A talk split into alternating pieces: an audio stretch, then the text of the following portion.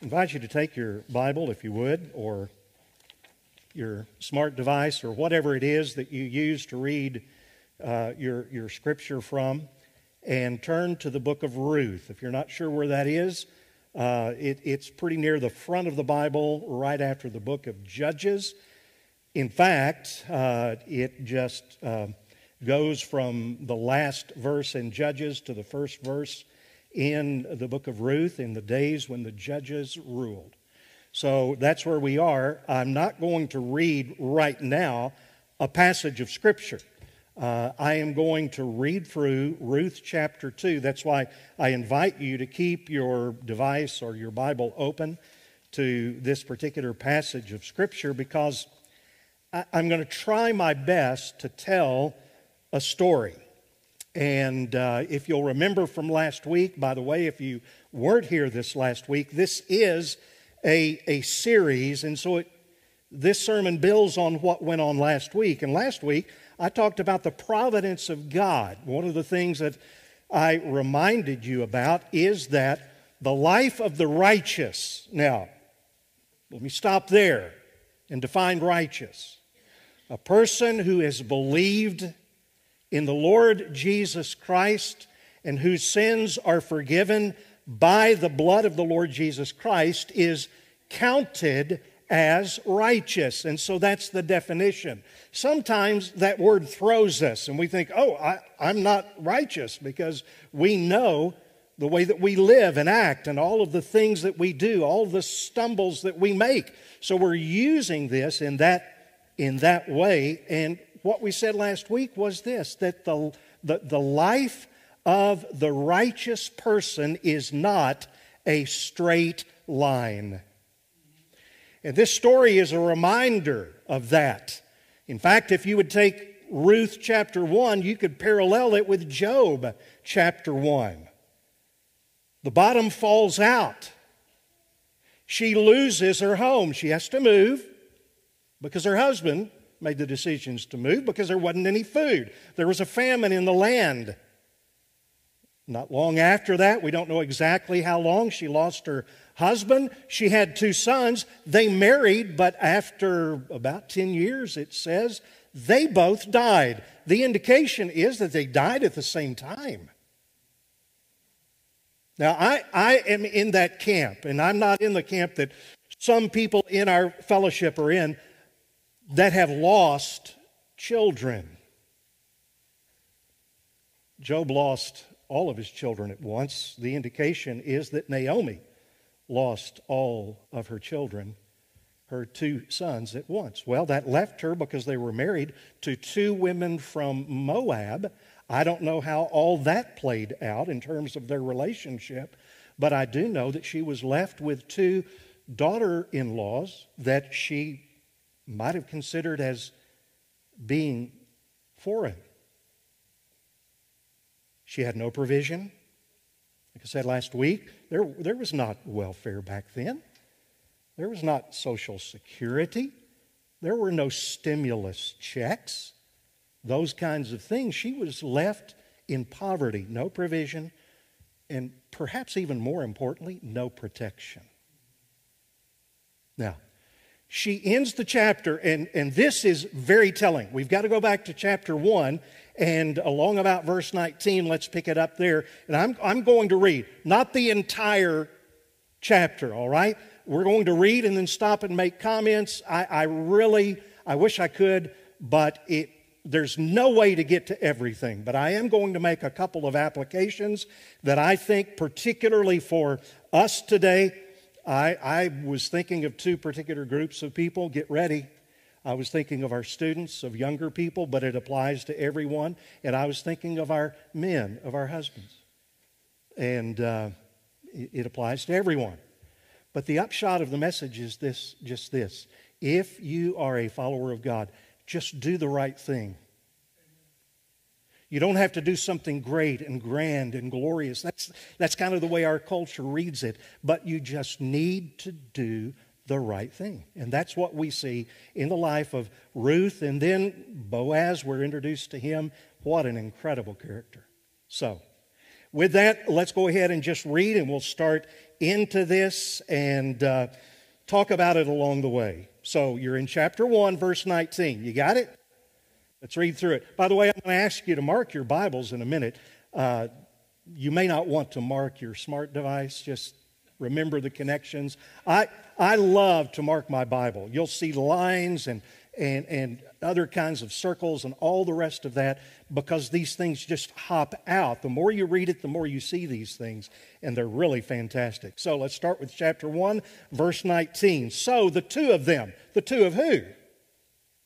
This is talking about Ruth and Naomi, okay? Now remember, it looks like, I may come back to this, it looks like there are three basic characters. There are really seven we, we talk about Naomi and then talk about Ruth, one of her daughter in laws, and, and the fact that Orpah was the other daughter in law. She didn't go along. She went back when she had the opportunity with some reluctance, and I think it was genuine. But she went back to her people and she went back to her gods. And Ruth didn't do that. Ruth had an incredible conversion experience.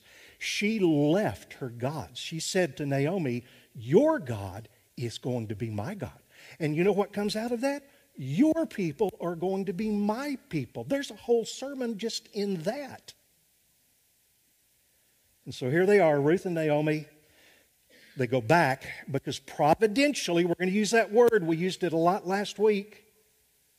Providentially, God provided food in Bethlehem once more. So they're going back. They went on until they came to Bethlehem. And when they came to Bethlehem, now this is incredible. The whole town was stirred because of them.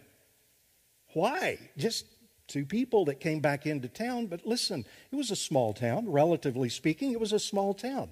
And everybody knew everybody. And so I want you to notice who really says this and what they say. And when they came to Bethlehem, the whole town was stirred because of them. And the women, not the men, the women said, is this Naomi?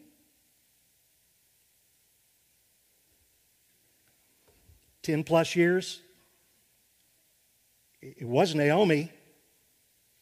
I, I, you know, I've looked at that. And, well, didn't they know it was Naomi?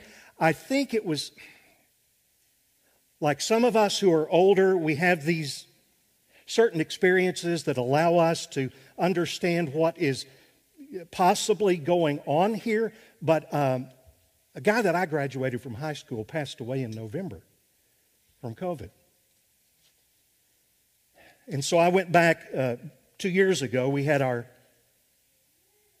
are you ready for this? 50th, oh, yeah, high school reunion. And so I went back and looked at the picture. They took a group picture, and there was my friend there he was in the front row, and I began to look at that picture.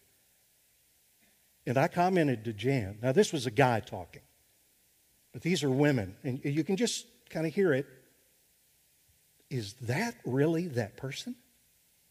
They look so old. Now, was Naomi that much older? Well, just 10 or 12 years. By the way, when you guys graduate at your 10 year reunion or 15 or even 20 year reunion, you, you, won't notice a whole lot of difference. Some with some people, but not a whole lot. But here's the thing she had been through it. And like the great philosopher, you know, I'm fond of quoting great theologians, great philosophers, but uh, the great philosopher Indiana Jones said when his girlfriend looked at him and said, uh, You know, you're, you're, you're just, you seem older. And he said, Look, it's not the years, it's the mileage. Amen. If I were an old time preacher, I'd say, Can I get an amen from some of you? You know how that works. And so they looked at Naomi. Is this really Naomi? Oh my goodness. She must have been through it because she's aged not just 10 years, but it looks like she's aged 50 years. Verse 20, she said to them, you know, and this is not a big identity statement. I thought about getting into all of that. Everything's going on today. But she said, I, my, not just my outward features have changed, but I, am just changed inwardly. My name is Naomi, but don't call me that. Do you know what Naomi means? If you've got a reference Bible, it's going to tell you in the footnotes pleasant or delightful. She said, Please don't call me that anymore because my life is anything but pleasant, anything but delightful. Start calling me Mara. Do you know what that means? Bitter. And then she says this. Now I want you to listen to this. She's telling the truth. I don't get any complaining in this. She's lamenting. And she's being very forthright. She didn't quite to get, where, get to where Job was in, in his lament, but she speaks. You've got to see this. She sees the same providence of God working in her, her life that Job saw in his life. Why call me bitter? Because the Almighty has dealt better, very bitterly with me. Statement of fact. God is God, always. God is good, always. But sometimes, as we talked about last week, the providence of God can be a dark and a painful providence. That's why the road of the righteous is not a straight road. I started to say always. I don't know of anyone who grows in righteousness in Christ, who wants to follow Christ, whose life has been a straight road. In fact, it seems that the more you want to follow the Lord, the more you run into all kinds of bumps and, and, and roads that take you down the side and winding and all the dead ends. So she, she said, Call me bitter because Almighty has dealt very bitterly with me. I went away full and the Lord has brought me back empty. Kind of left Ruth out. Why call my, me Naomi when the Lord has testified against me and the Almighty has brought calamity upon me? So Naomi returned. Ruth the Moabite. You'll find her referred to that as about in, in about five different locations. Ruth the Moabite. Every time that word was said, it was a reminder to her I'm a foreigner. I don't belong. I don't fit. She had her own things, but she did the right thing. Wow. So Naomi returned, Ruth the Moabite, her daughter in law, with her, who returned from the country of Moab. They came to Bethlehem at the beginning of barley harvest. Hello, coincidence? Providence of God.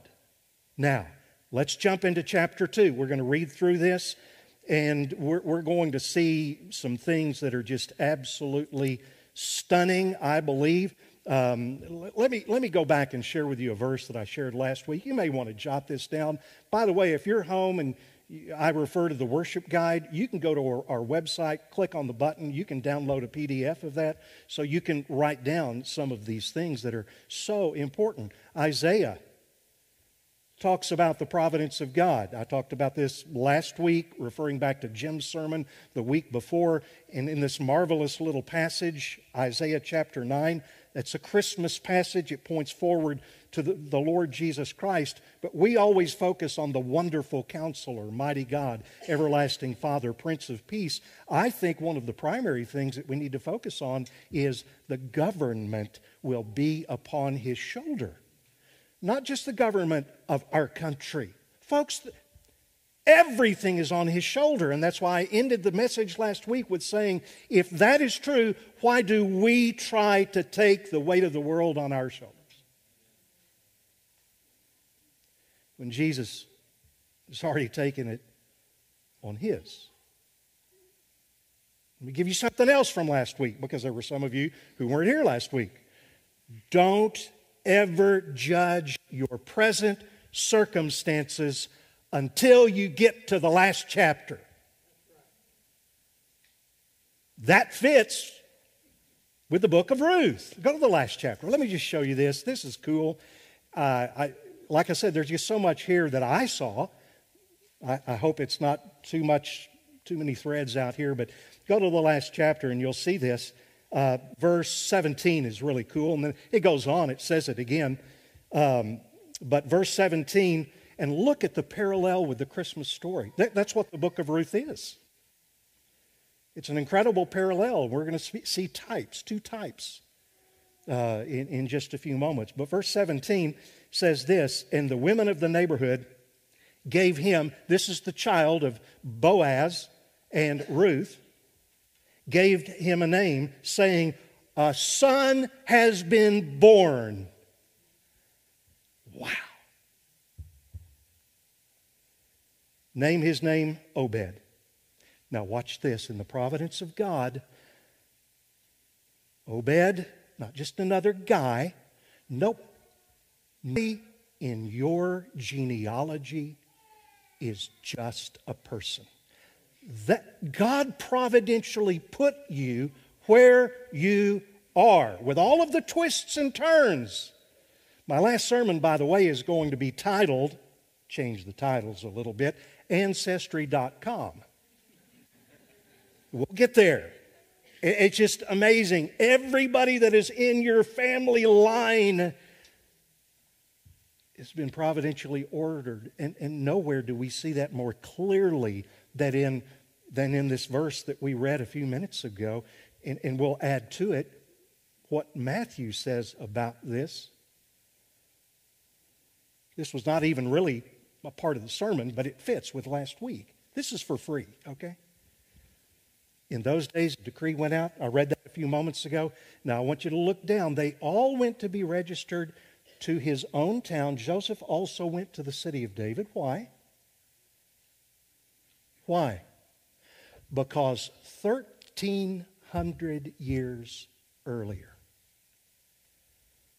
there was a baby who was brought into the world named Obed who had a child, look at it, named Jesse. Well, what does that mean?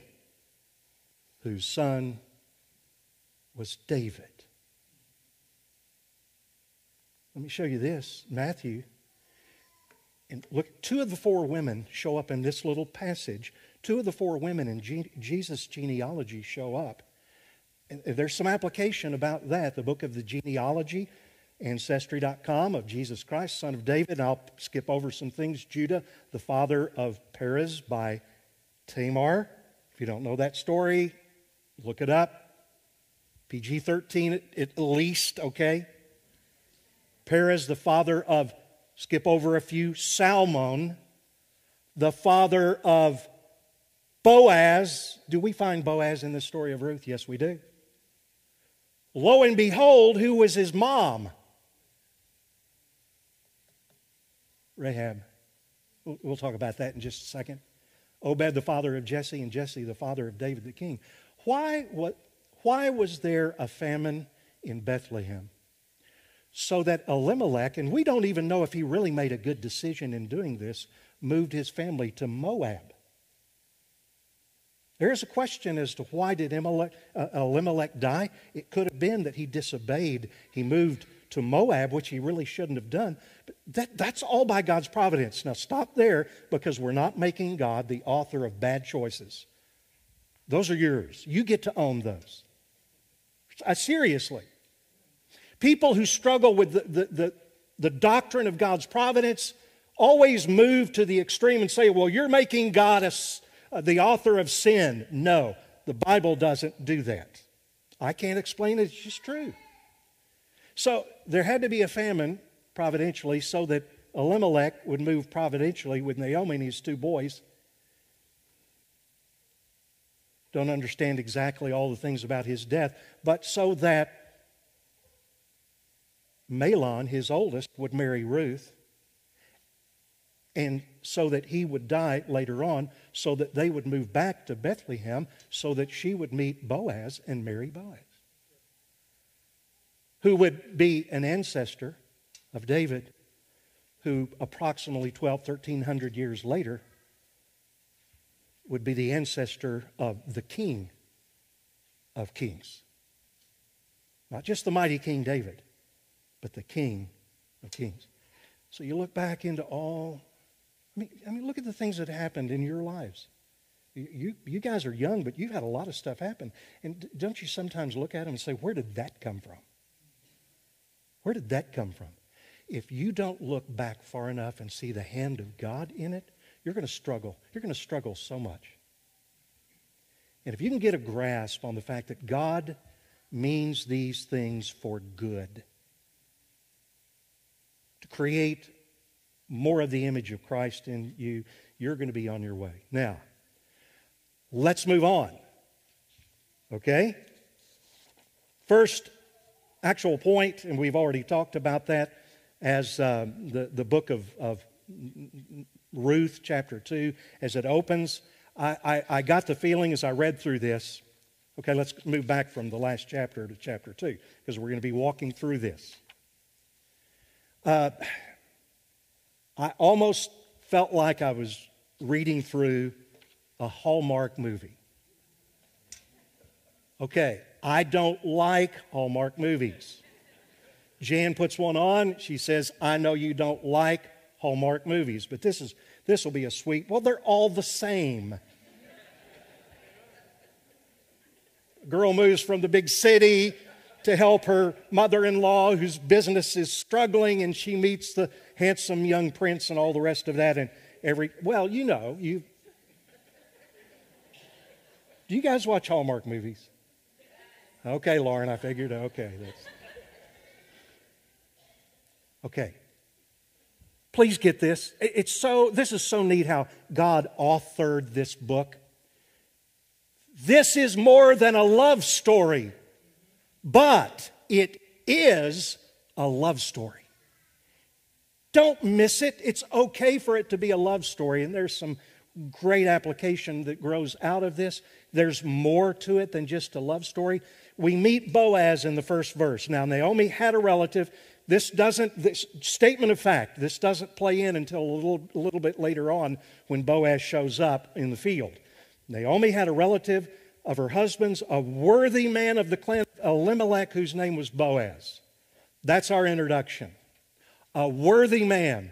Folks, in my estimation, the ESV that I love and that I use misses it here.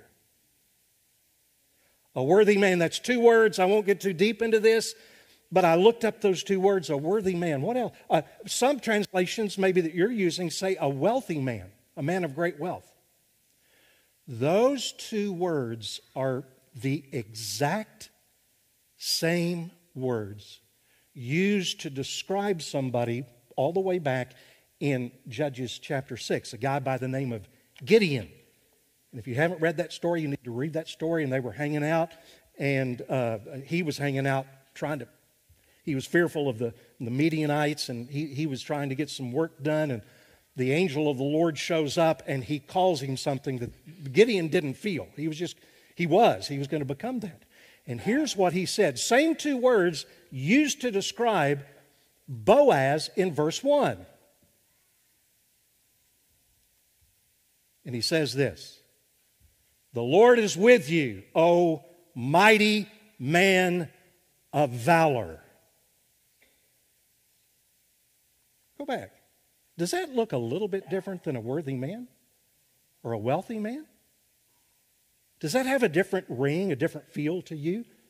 A mighty man of valor? It's one thing to be a worthy man, it's another thing. By the way, one of the words that is used to describe, it's right there in the lexicon, is brave. And that's why when we get into chapter 3 and we're going to see the story of the kinsman redeemer, I've kind of changed the title. We're calling it Braveheart. Because that's what his name means. So we're going to come back and talk to him because he, he figures into the story in just a few moments. Let's first look at Ruth. A couple of things and um, ladies, moms and grandmothers of young ladies. There's more to life, but this is really a, a great application from the life of Ruth. She trusted God, she did the right thing. Let's look at some of the things that, that, that you've got to get. Remember, they're broke, there's no food, there's no hope, there's no protection, there's no provision, there's no legacy. So, what does she do in verse 2? This will blow some of you away. And Ruth the Moabite said to Naomi, Let me go to the field and glean among the ears of grain after him in whose sight I shall find favor. Not talking about Boaz yet, just whatever field. Do you sometimes read the Bible and you, okay, you look at that verse and you, you fail to put it into a modern context? How many of you parents, now I know that there are, and I'm, i said some of this was for, for the students, but moms, what would you do if your 14 year old came up to you and said, and some, some of you have, okay? Mom, I want to go to work and help the family out.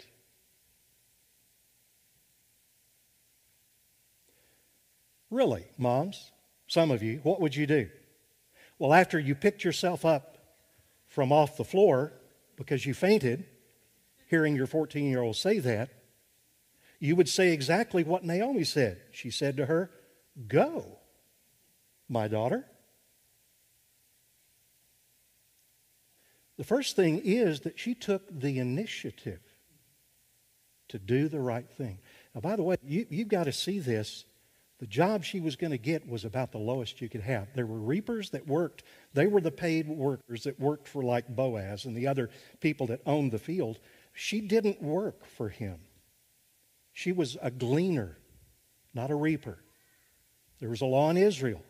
God said, You guys be good to the sojourners and poor people in your midst so that when you're reaping the field, leave some grain around the edges so that the poor people can come in. These were people that had nothing.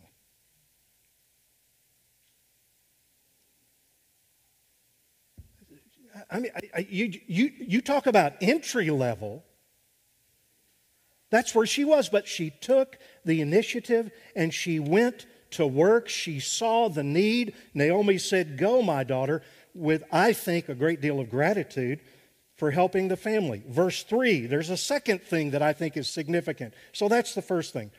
For students, all of us, take the initiative. Take the initiative. Good application for everybody. let me stop. Would all of you adults agree that, that students, young people, that that would be a good application from God's Word? Amen? Okay. Second thing she did she didn't do great things. She just did the right thing. Second thing she did. Verse 3, I, I love this. So she set out and went and gleaned. Remember, that's different from reaping in the field after the reapers. That kind of shows you. And she, watch this, providence of God, she happened to come on the field, the part of the field belonging to Boaz. Do you think that that was coincidence? Absolutely not. Who was, oh, by the way, of the clan of Elimelech, who, oh, by the way, was of the clan of Judah, to whom the Savior of the world was to be born. Got to move on so you guys can get out to eat and meet, beat the, the, the Methodist. You know? Okay. I say that because we've got a friend who's probably listening and She's Methodist. Okay, all right. You'll know who I'm talking about. Okay. Verse 7, we're going to skip a couple of verses and come to 7 because we're focusing on Ruth. She said, Please let, she, she Boaz shows up. He says, Who's this young woman? Don't you know? That's Ruth. We'll come to this in just a second. But then the manager is telling Boaz about her. And he already knows some stuff about her.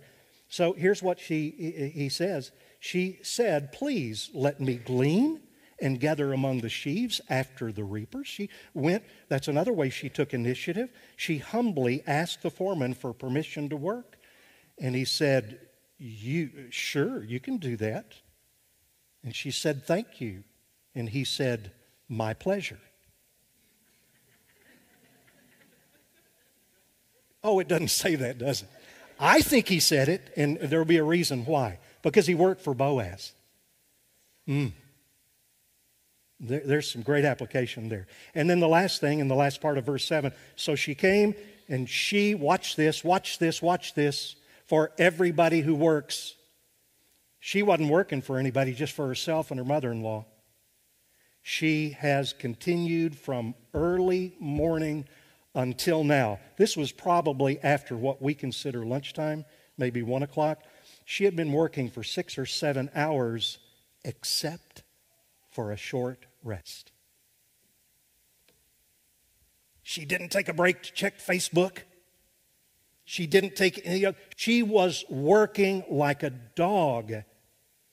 See, here's the thing, and we're going to be talking at the end of our service, we're going to be recognizing a couple in whose home Heritage Baptist Church started.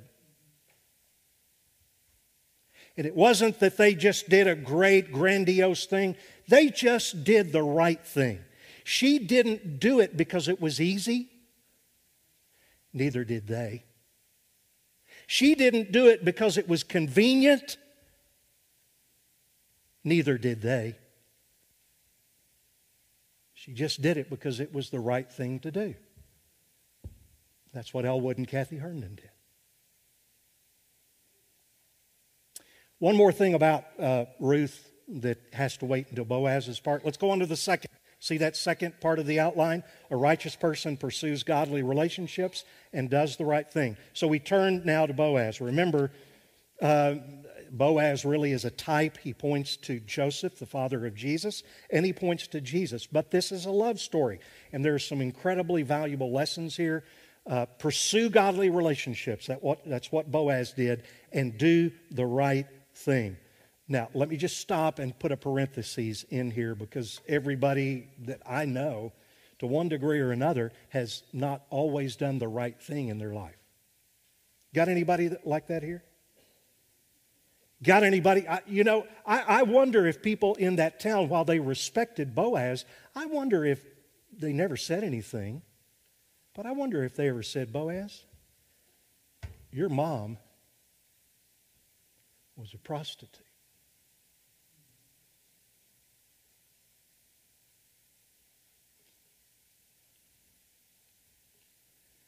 I don't know of a Christian who hasn't made a misstep, sin to sin, taken a wrong turn.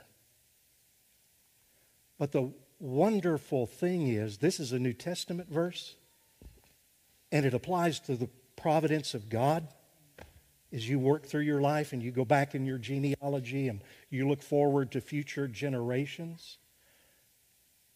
I wonder if Boaz said something like this. No, that's what she used to be. She's not that anymore. You know why? She's a follower of Yahweh. Looking forward to the Jesus, the Messiah who would come, her sins are forgiven. They've been washed away. She's been justified. We would say today in the name of the Lord Jesus Christ. I just wanted to throw that in for there are people in this room and watching on on on live stream and you need to know the truth in that. So let's, let's look at a couple of things out of Boaz's life, like we did out of Ruth. Boaz is a mind, a man with his mind on God in his relationships. Verse 4. Are you guys following? Okay. Boaz came from Bethlehem. And he said to his reapers, How y'all doing? That would have been okay. He didn't say that. What's up? It would have been okay. He didn't say that. Look at his, his mind was on the Lord. What it's a principle. What is in your mind is going to come out of your mouth. If God is the focus, if Jesus Christ is the focus of your mind, at some point it's going to come out and not as a cuss word.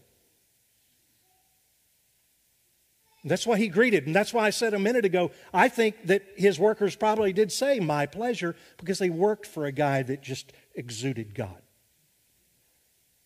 The Lord be with you. And they answered, What? Because of their boss? The Lord bless you.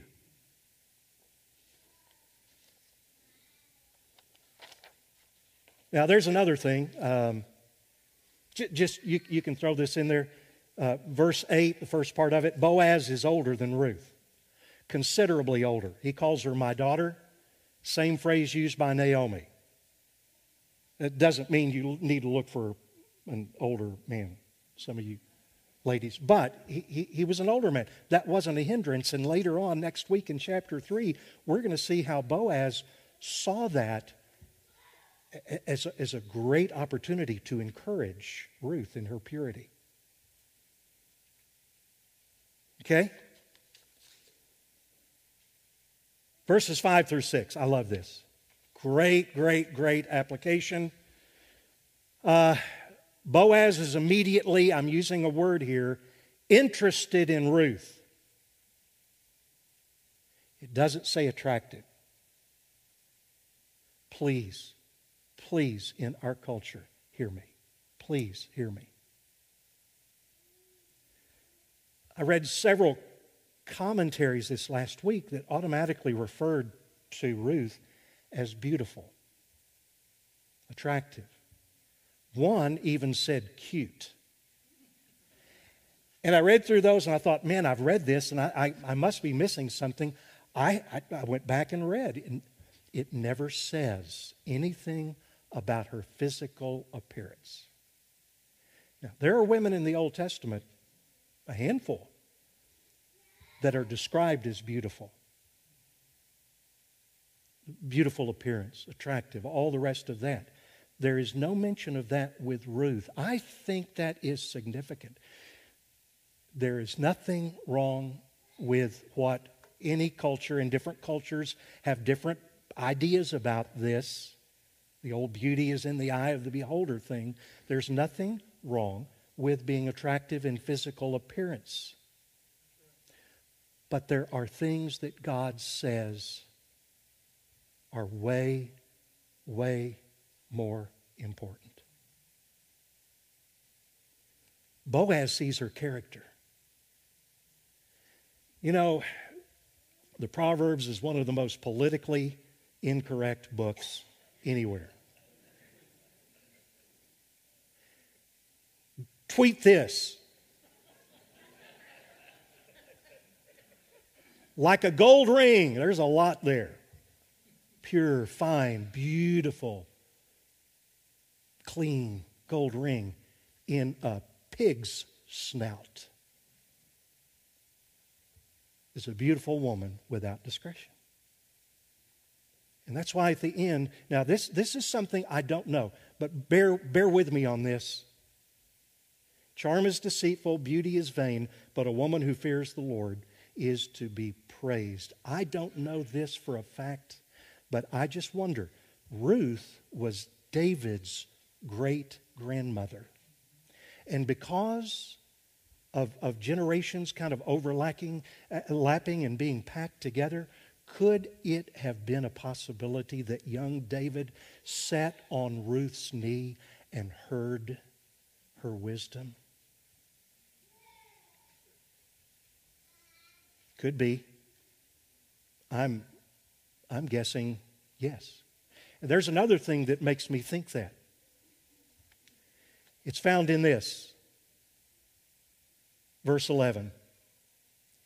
This was how Boaz learns that she is a woman of character and loyalty. I won't read that whole thing. You need to go back and read it. He said, I've heard all you did for your mother in law. I've heard that you are doing the right thing. Now, look at verse 12, though. The Lord repay you for what you have done, and a full reward be given to you by the Lord, the God of Israel, under whose wings you have come to take refuge. It's a picture of salvation. It shows up again in chapter 3 with Boaz, the kinsman redeemer. We'll wait till next week. But does that passage sound familiar, that phrase sound familiar to you? Under whose wings you have come to take refuge? You ever heard that? You hear it from who? The psalmist. Oh, David. He's running from Saul. He needs salvation. What does he quote? And that's another reason why I wonder if he learned that on the knees of his great grandmother. In the shadow of your wings, I will take refuge till the storms of destruction pass me by. Hmm. Verses 8 and 9, I'm not going to read that in the interest of time, but you go back and read that. Uh, Boaz said to Ruth, that's enough.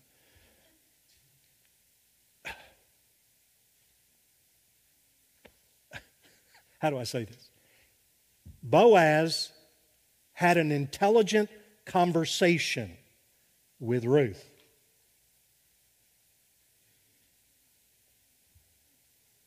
That's important. He communicates with her. That's not just for young guys, that's for people like me.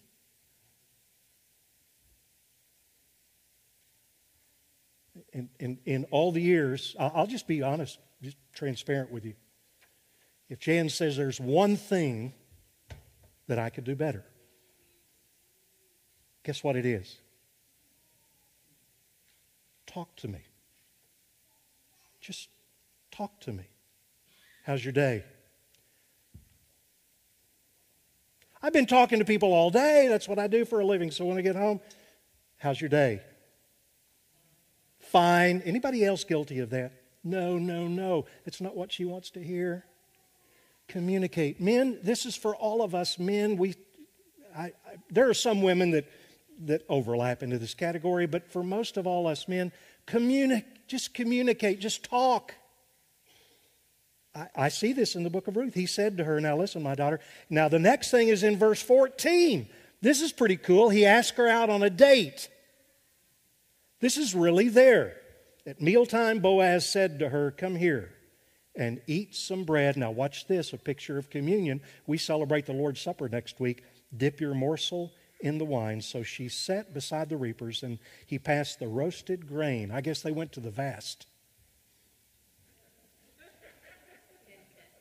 And she ate until she was satisfied, and she had some left over, and they brought her a doggy bag, and she took it home to Naomi. Seriously. And then in verses 15 and 16, Boaz makes provision for her that she wasn't even aware, aware of. Now, the very last, you see that on your outline, verses 18 through 23. Here, a righteous person provides for, protects, and is a source of hope for others. That's what Boaz was. And we're going to discover more of that this next week. Is this thing called a kinsman, redeemer. It points all the way forward to the Lord Jesus Christ. Blessed be the Lord God of Israel, for he has visited and redeemed his people and has raised up a horn of salvation for us in the house of his servant, David. Father, I thank you for the wonderful story of Christmas. It is a, a story that's chock full, and the, the threads of this marvelous picture are woven throughout Scripture all the way back to the beginning. So, Lord, help us to see it. If, there is someone here who has not seen that today, in terms of knowing personally the Lord Jesus Christ, I pray that they would today. And I pray that those of us who know Him would see in the Scripture that our lives are not a matter of doing great and grand and glorious things, just doing the right thing every day. Help us from the youngest to the oldest in this room and watching on live stream and watching later the recorded version that we would see this and we would respond. Because it pleases you and we want to bring glory to you. We thank you for this and pray this in Jesus' name. Amen.